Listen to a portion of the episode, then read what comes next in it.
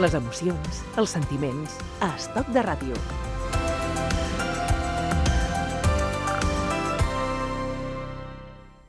Hola, Ana Ruiz. Hola, Manolo. Que se nos van las vitaminas.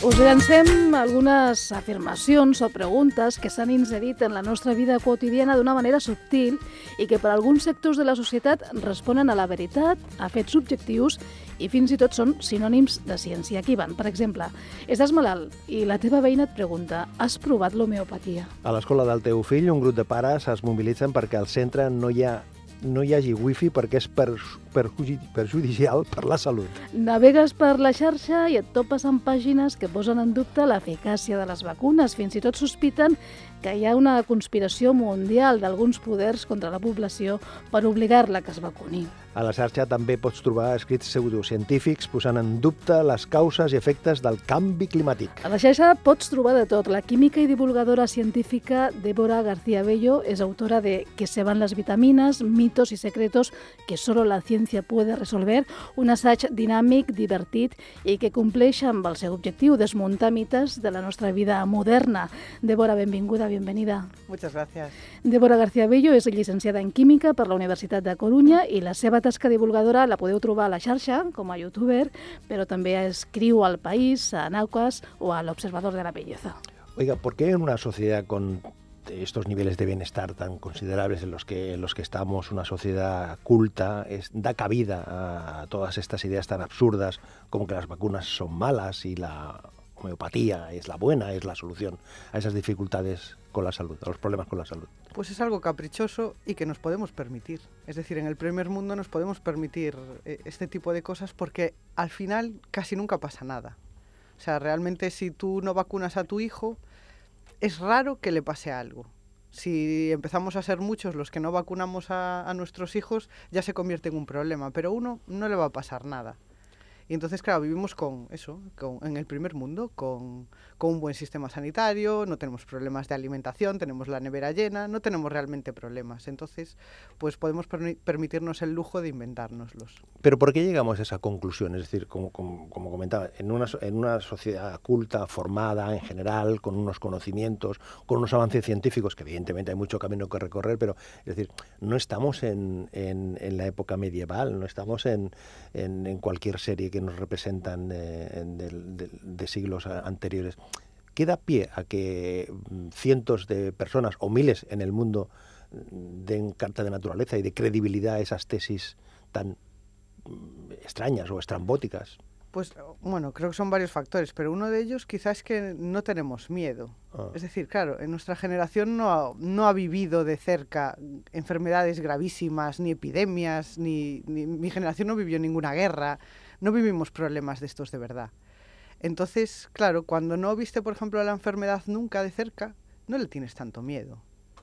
Yo creo que hay una, una componente de ese tipo. Bueno, y luego también de, de, conocimiento, ¿no? De conocimiento de la historia, porque con el tema de las, de las vacunas a mí me parece fundamental conocer, conocer un poquito de historia para, para ver que, que, realmente la gente se moría, se moría muchísima gente por culpa de enfermedades que hoy están erradicadas, como por ejemplo la viruela.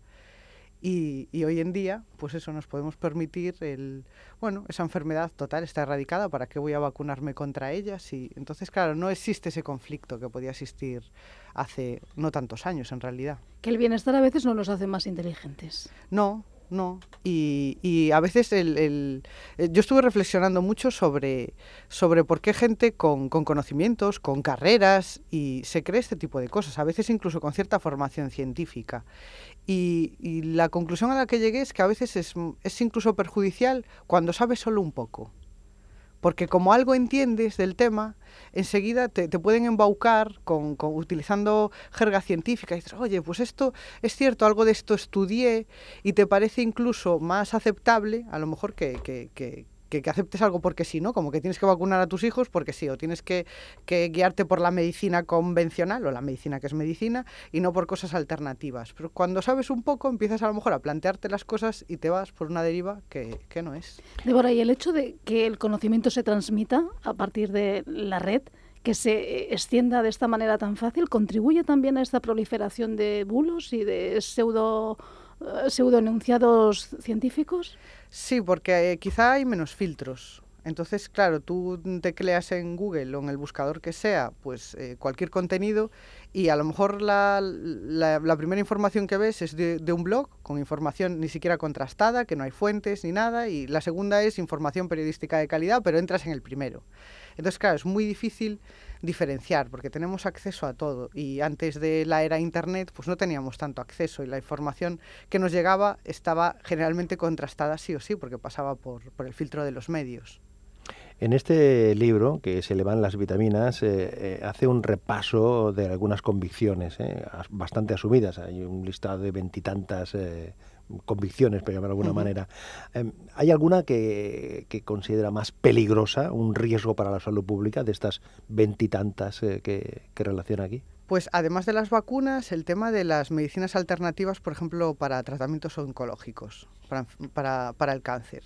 Tenemos ya datos que, que se, se, multiplican la, o sea, las muertes de enfermos de cáncer por culpa de dejar tratamientos oncológicos convencionales y, y utilizar pues otras alternativas que, que, realmente no curan. Y en el libro, de hecho, cuento, cuento casos con, con nombres y apellidos de, de personas que, que, eso, que vieron cómo sus hijos se morían por, por dejar un tratamiento oncológico. Y, a ver, es que, claro, yo me pongo en el pellejo de tener una enfermedad en la que sabes que el tratamiento es durísimo, que tienes que pasar por una quimio, que es una cosa durísima, y, y buscas alternativas. O sea, me, me parece la desesperación te la desesperación. Me, me, parece, me, me, parece normal hacer una cosa así. Pero claro, el problema no está en el que lo padece o el, el, que, el que es embaucado, sino en el embaucador. Y los medios de comunicación también tenemos una, o tiene, tenemos una gran responsabilidad a la hora de dar pábulo o dar eh, tiempo, oportunidad a que se den a conocer eh, algunas, algunos planteamientos cuanto menos peregrinos, ¿no? que en, en, a veces en, aras de eso que llaman todo por la audiencia, ¿no? colocas un micrófono, una pantalla, una cámara delante de según qué personas que plantean una serie de, de postulados pseudocientíficos que no tienen ningún aval precisamente de la comunidad científica, pero que sin embargo para en ese, como comentábamos, en ese momento de inquietud, de desesperación, te agarras a esa posibilidad, por muy extraña que te pueda parecer, ¿no? Sí, es que es, es, un, es, un tema, es un tema complicado ese, porque claro, se supone que por libertad deberíamos escuchar a todo el mundo, pero claro, cuando son temas tan sensibles y que la salud se puede ver comprometida, pues ahí los filtros deberían ser muchísimo más rígidos. De hecho, eh, en, en, en, otros países sé que, sé que hay filtros de que, por ejemplo, no puedes ceder espacios públicos a, para determinados contenidos que puedan ser anticientíficos y en España no. Es un poco. nace de la voluntad de cada cual. De, de, en unas universidades sí que hay filtros más, más rígidos, en otras no. Entonces es la voluntad de cada uno de dónde ponen los límites y si quiere ceder su espacio o no. Débora, ¿nos están fumigando? No. Porque señala que allí nos no. están fumigando. No, es uno, uno de los mitos. Mira, este sí que me suscitó dudas de verdad, el tema de los chemtrails, las estelas químicas de los aviones. Porque hay una parte que es cierta. Yo me acuerdo estando estudiando, cuando estaba estudiando la carrera de química y dábamos eh, temas de ciencia medioambiental. Además es química. Sí, sí, yo soy bueno. química.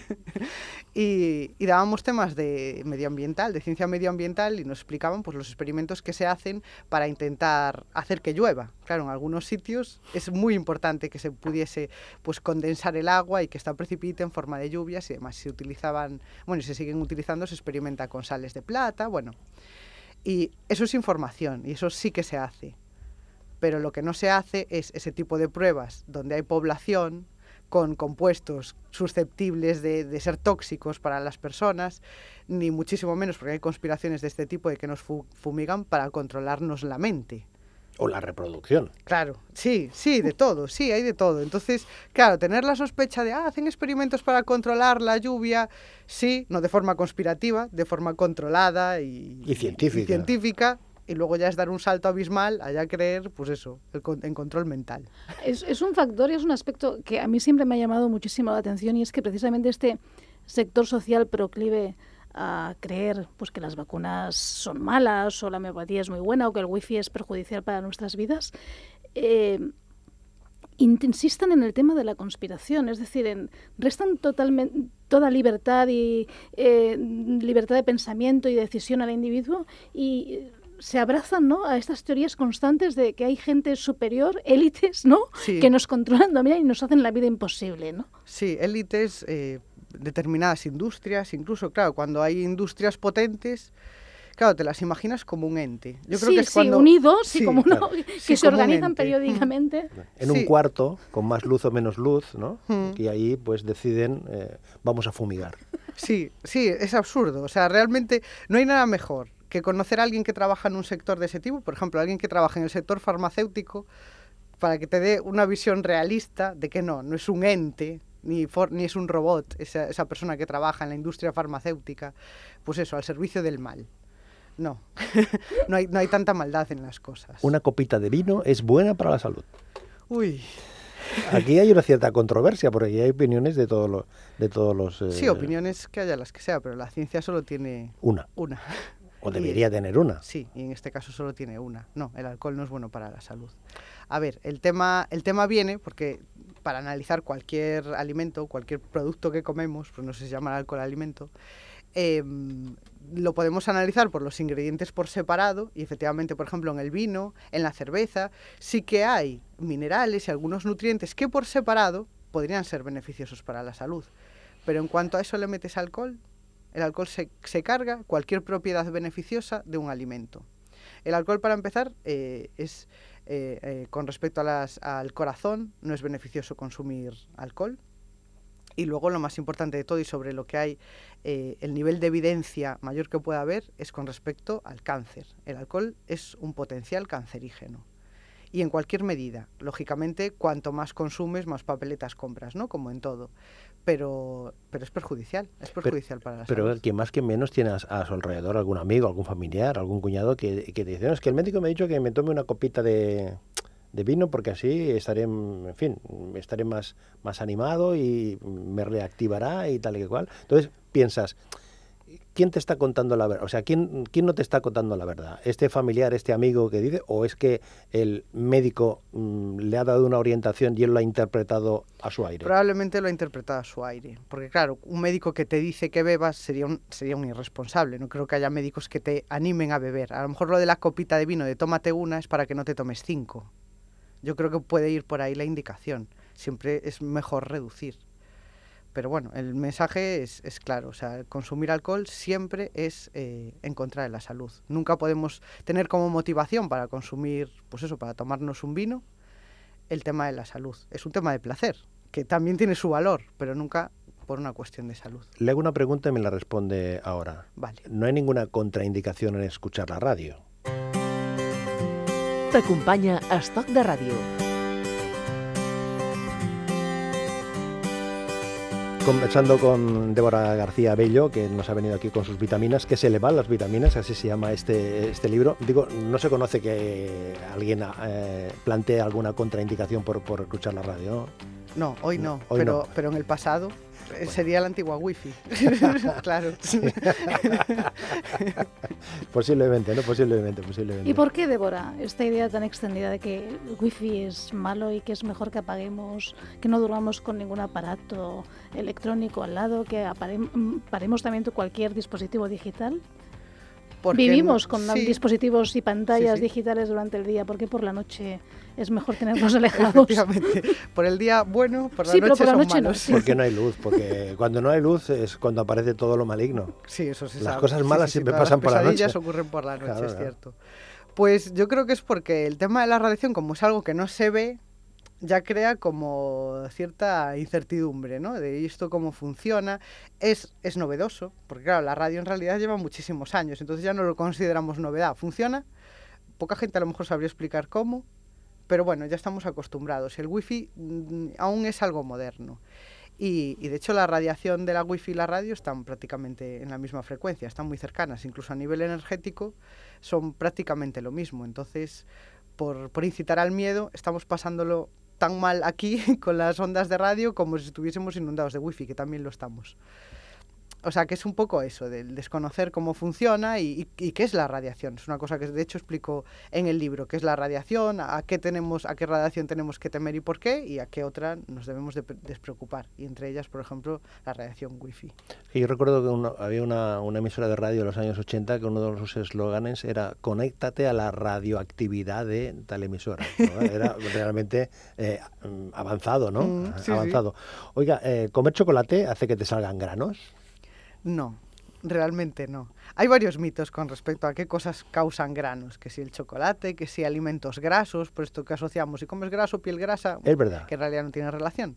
Pero bueno, puede parecer que tiene cierta lógica. Y, con lo del chocolate, no. Pero bueno, con, matices, que lo cuento, lo cuento en, el libro con, más pormenorizadamente el tema del cacao no está asociado al acné. O sea, se, ha hecho, se han hecho ensayos clínicos para probar con un montón de personas que, efectivamente no afecta, no afecta al consumo de cacao.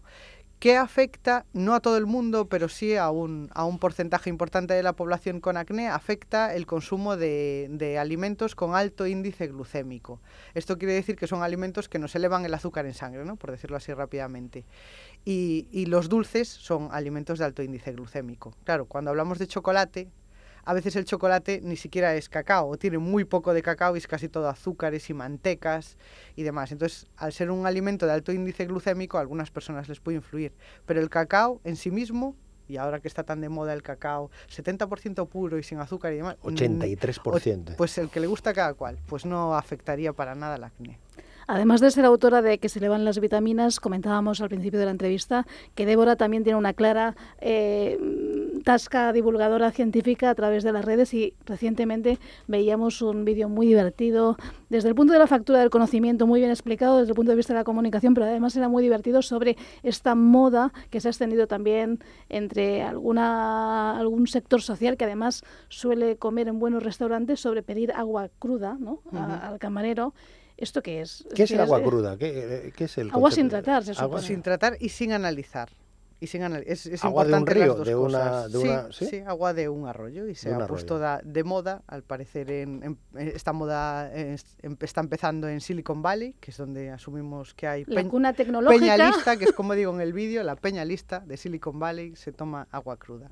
Y claro, el agua que, consumimos es agua, la del grifo es agua tratada y normalmente el agua mineral es agua tratada, ¿no? Está eh, o clorada, es decir, utilizamos algún tipo de oxidante que para que no haya ningún tipo de bacteria ni ningún tipo de la filtramos, que no haya metales pesados, que no haya nada que nos pueda hacer daño.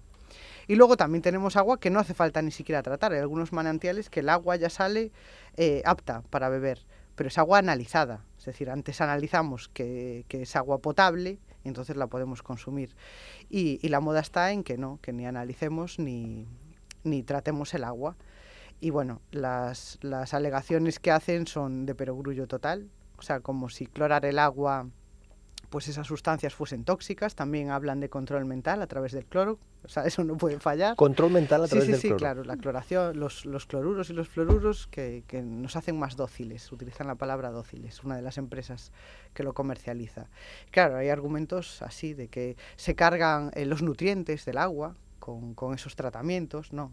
O sea, lo que se cargan esos tratamientos son que no cojas una enfermedad. Lo que ocurre es que eh, cuando hablamos antes de los medios de comunicación, eh, hay la ficción, sean en series de televisión o sea en, películas que también le dan cabida eh, y cobertura a estas cuestiones. Me viene a mí a la cabeza series como Black Mirror que se encargan precisamente de mm, plantear una serie de, de hipótesis que, claro, tú las piensas o te las cuentan o te lo imaginas y otra cosa es cuando lo ves escenificado, cuando a alguien le colocan un chip o cuando resulta que es que eh, a través de los alimentos están suministrando una sustancia para eh, evitar eh, que la gente viva más tiempo porque la, precisamente los alimentos están en riesgo, van a ir a menos, es decir, que lo ves en la televisión o lo ves en el cine y acaba un poco convenciéndote o reafirmándote en esa hipótesis que, alguien te ha dicho que, o que has leído. Claro, pero son series de televisión y películas. Quiero decir, eh, probablemente está todo exageradísimo. Pero ¿dónde empieza la realidad y dónde empieza la ficción? Pues a ver, que no hay tanta maldad. es que yo soy un poco... No hay tanta maldad en el mundo. La gente suele hacer las cosas pues para ganarse la vida y demás, pero no por hacer daño. que a veces los malos de las películas no son como el Joker, que es malo porque sí, no es que a mí es un malo que me fascina, porque es malo porque por hacer el mal. no, no, no, eh, o sea, realmente la, la, industria de la alimentación, de farmacia y demás intentan sacar cosas que, que sean un progreso, que ganemos en salud, que ganemos en seguridad. Así es realmente cómo se van a mantener y cómo van a ganar dinero, no haciendo daño. Bueno, y que esa frontera ¿no? entre la ficción, antes hacías referencia a tomar una copa de vino, que está vinculado al placer, efectivamente, no en absoluto a la salud. Disfrutar de la ficción, ¿no? incluso una ficción exagerada, está vinculada también al placer, a nuestro tiempo libre, ¿no? el que pasamos en familia o, o con amigos. Pero Débora, yo te quería, quería introducir otro punto de análisis, que la peña lista, entre comillas, a la que te referías, pida agua cruda en un restaurante, no vacune a sus hijos, se muestra en contra de los alimentos transgénicos que posibilitan también una distribución mucho más rápida de grandes cantidades de alimento a zonas del planeta donde la gente puede estar pasándolo realmente mal, son modas pasajeras, resistencias mínimas ante el progreso o puede haber algo más? Yo es que me temo, me fastidia decirlo, pero me temo que hay algo más. Pero hay algo que solo ocurre en el primer mundo. O sea, alguien del tercer mundo se plantearía no, voy a decidir no vacunar. No, cuando lo que está es fastidiado porque a lo mejor no tiene acceso a esas vacunas, no tiene acceso al agua potable, no tiene acceso a, alimentos seguros y de calidad. Ahí, ahí no se plantean estas cosas. O sea, es un problema de sociedades que avanzadas y que tenemos ciertos lujos y nos permitimos ciertos caprichos. ¿Qué hacemos con el microondas? ¿Lo vendemos o, le vamos dando...? Úsalo tranquilamente. Tranquilamente, ¿no? Porque también hay muchas leyendas con lo del microondas, ¿no? Bueno, de hecho hay un capítulo aquí que eh, se habla del, del microondas. ¿Es peligroso calentar comida en el microondas? Pues no, no es peligroso en el microondas en sí, ni calentar la comida en el microondas, ni nada. Ocurre, es, en realidad es algo similar a lo que hablábamos ahora de la radio y el wifi. O sea, el horno, como entendemos cómo funciona, o creemos que entendemos cómo funciona, sí, y lleva mucho tiempo con nosotros, pues no nos parece nada extraño. Pero el microondas es un invento reciente, y a España llegó hace nada. O sea, la gente empezó a comprarse microondas en los 90 o así en España, realmente, ¿no? De tenerlo todo el mundo en casa. Es una cosa muy reciente, calienta muy rápido, sospechosamente. Y entonces, claro, eso nos da, nos da miedo. Pero en el libro explico, de hecho, cómo funciona un microondas. No es tan diferente a cómo funciona un horno convencional calienta por otros métodos, pero simplemente es un electrodoméstico que calienta. Del teléfono se habla mucho, y eh, incluso aquí hay un capítulo que habla de que el teléfono móvil daña la banda magnética. Sí. Yo eso, no alguna vez me ha pasado, ¿eh? la banda magnética de, alguna tarjeta, de alguna banda magnética, de alguna tarjeta de, algún aparcamiento y ese tipo de cosas? ¿O es que no, era el teléfono, sino que la banda magnética era mala de naturaleza? Sí, más bien es eso. Hoy volví a hacer la prueba, de hecho. Hoy bajé a desayunar en el hotel y dije, voy a pegar bien la tarjeta en el móvil. y no pasa nada absolutamente. Eh, necesitaríamos imanes para desmagnetizar eh, una banda magnética necesitaríamos un imán con demasiada potencia. Los imanes que hay en el móvil, que son imanes que se utilizan sobre todo en el sistema de sonido, son pequeñísimos y no podrían afectar. Incluso a veces algunas fundas que están imantadas son, son imanes muy poco potentes. Y hablar mucho por teléfono también, eso es... no pasa nada. Habla todo lo que no pasa nada, no pasa, no pasa y con gente interesante. Claro.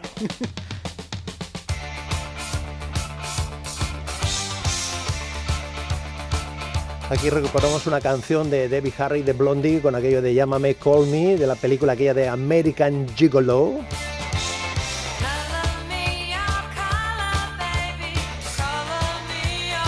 Vamos, que este eh, que se me que se le van las vitaminas al lado del microondas con el teléfono eh, y con agua bien tratada, ¿eh? Y, con, ¿eh? y, el, y, el, vino un poquito lejos. Sí, mejor. un poquito lejos, ¿no? Para todo el mundo, para quien le dé, quien no se lo crea, para quien le convenza, ¿sí? Sí, para convencidos y para futuros convencidos. Mitos y secretos que solo la ciencia puede resolver. Débora García Bello, gracias. Muchas gracias. Ha sido una sesión vitamínica.